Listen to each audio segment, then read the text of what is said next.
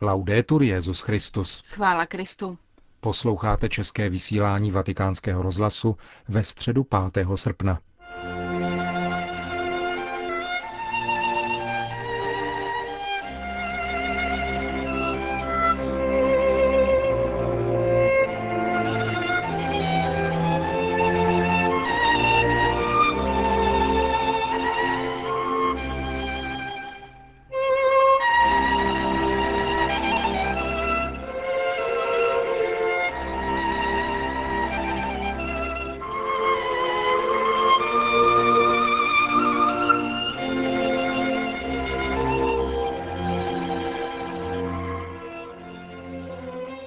Několika týdenní přestávce byly dnes obnoveny generální audience svatého otce. V minulých třech týdnech se nekonaly kvůli jeho dovolené. Z té se vrátil minulou středu do letního papežského sídla v Castel Gandolfo. 23. generální audience v letošním roce se konala právě tam. Benedikt XVI. promluvil ke čtyřem tisícům poutníků z Itálie, Francie, Anglie, ale i České republiky z balkónu Apoštolského paláce.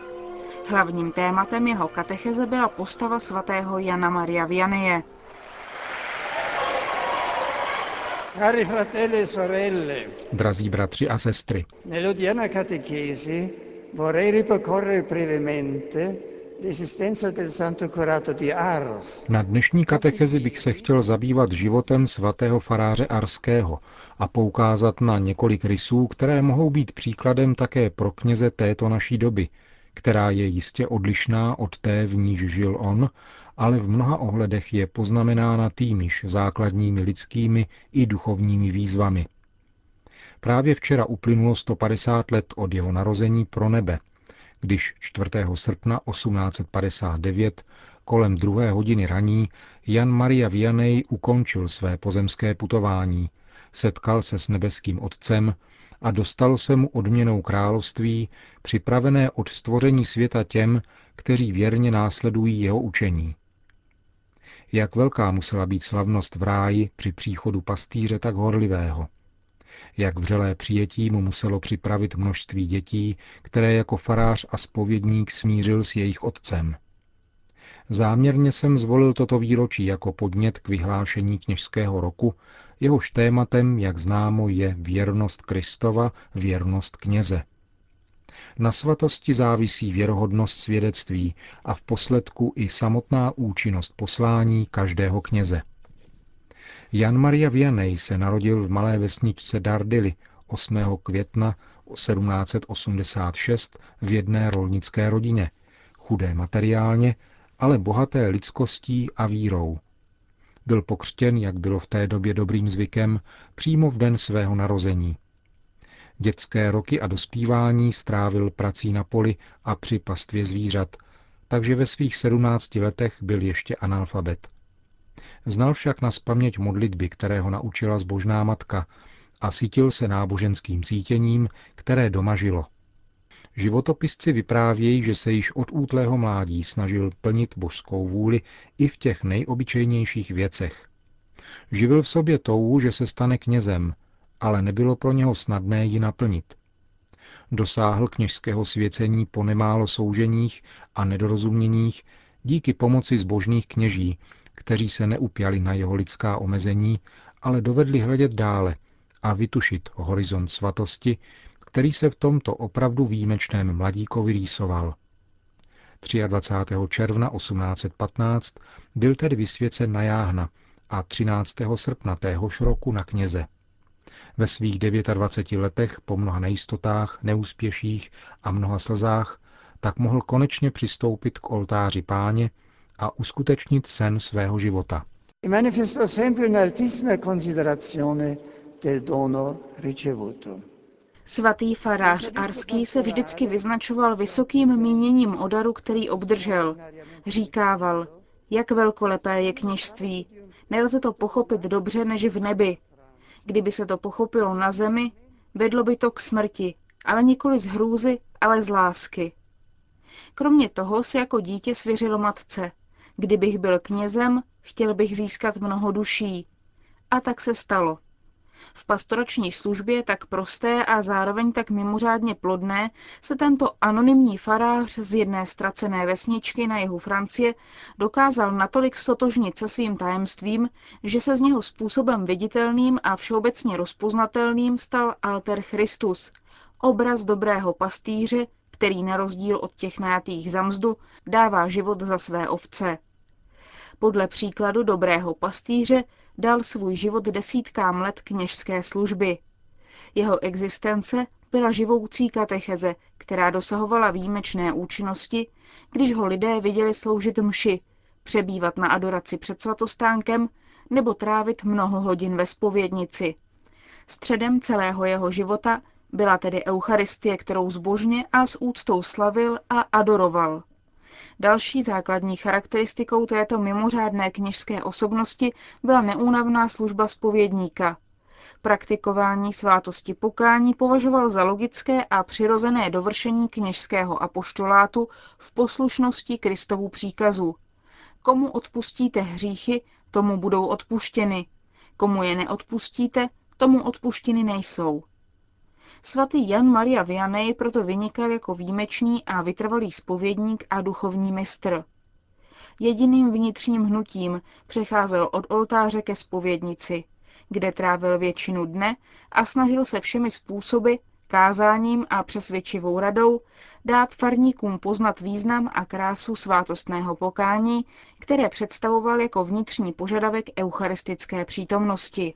I metodi pastorali di San Giovanni Maria Vianney potrebbero apparire poco adatti Pastorační metody svatého Jana Maria Vianeje by se mohly zdát málo vhodné pro dnešní kulturní a sociální situaci.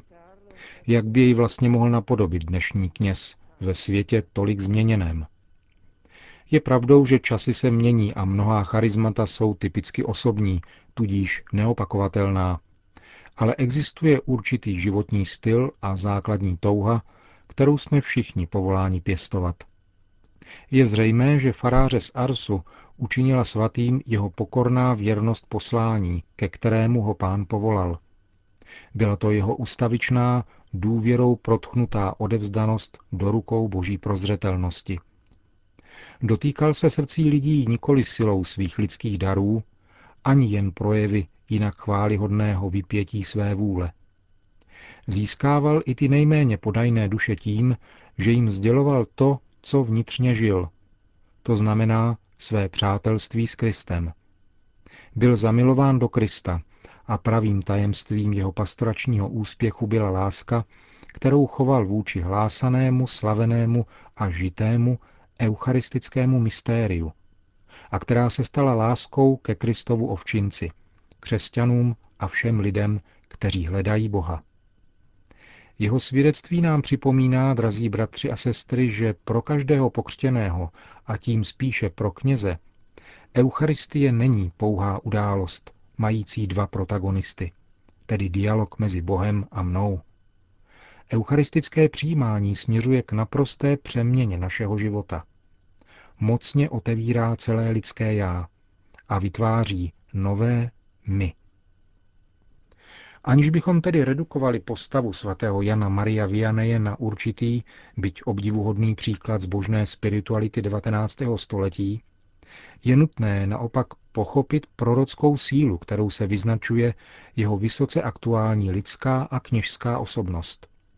Žil v porevoluční Francii, zkoušené určitým druhem diktatury racionalismu, usilujícího odstranit ze společnosti samotnou přítomnost kněží a církve.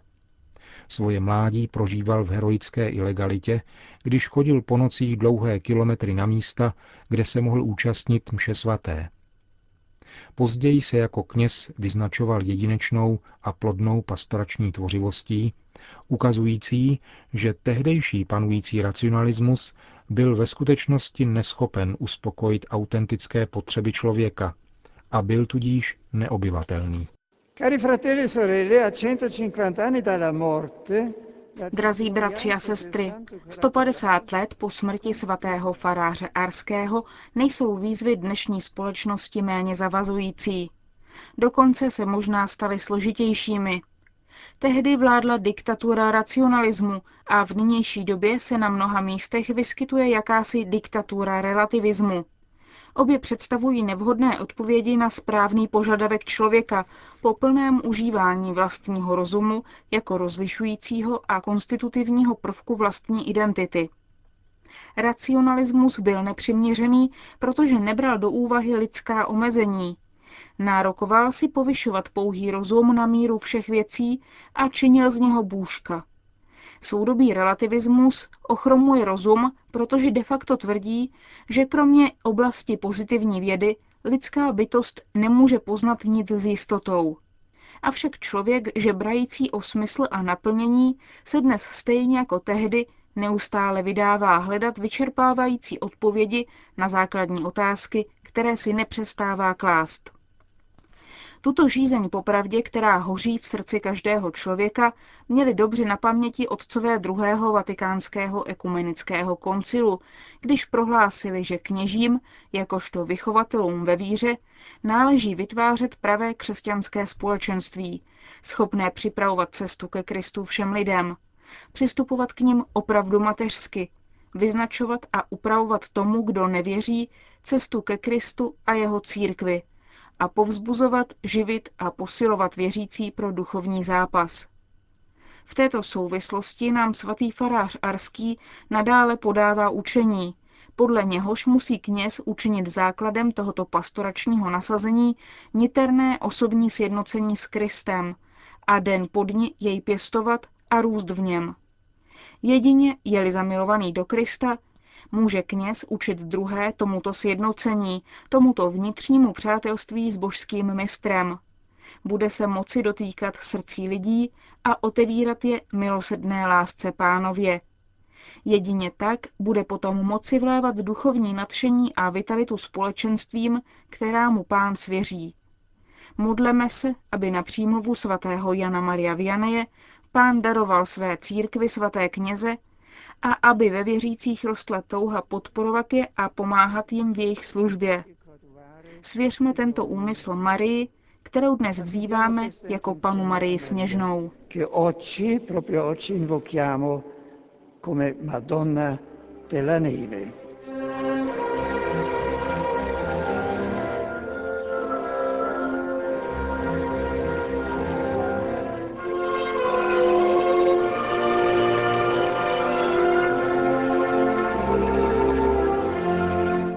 Po katechezi pozdravil Benedikt XVI. poutníky v mnoha jazycích, mezi nimiž tentokrát nechyběla ani čeština. Srdečně zdravím poutníky z farnosti Jaluby, trásy, trásy přeji vám všem, aby letné dovolené a prázdny přispěli nejen ke zdraví těla, ale i duše. Tomu vám rád všechnám. Chvála Kristu.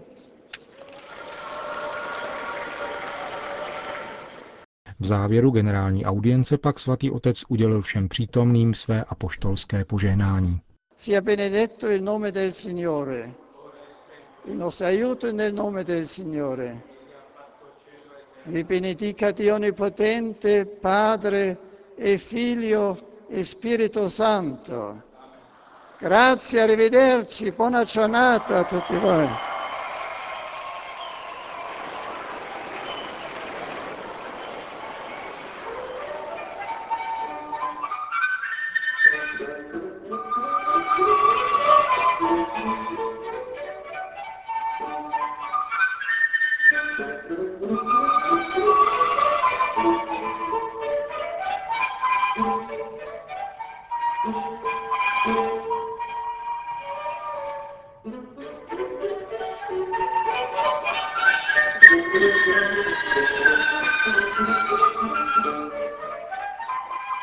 Končíme české vysílání vatikánského rozhlasu. Chvála Kristu. Laudetur Jezus Christus.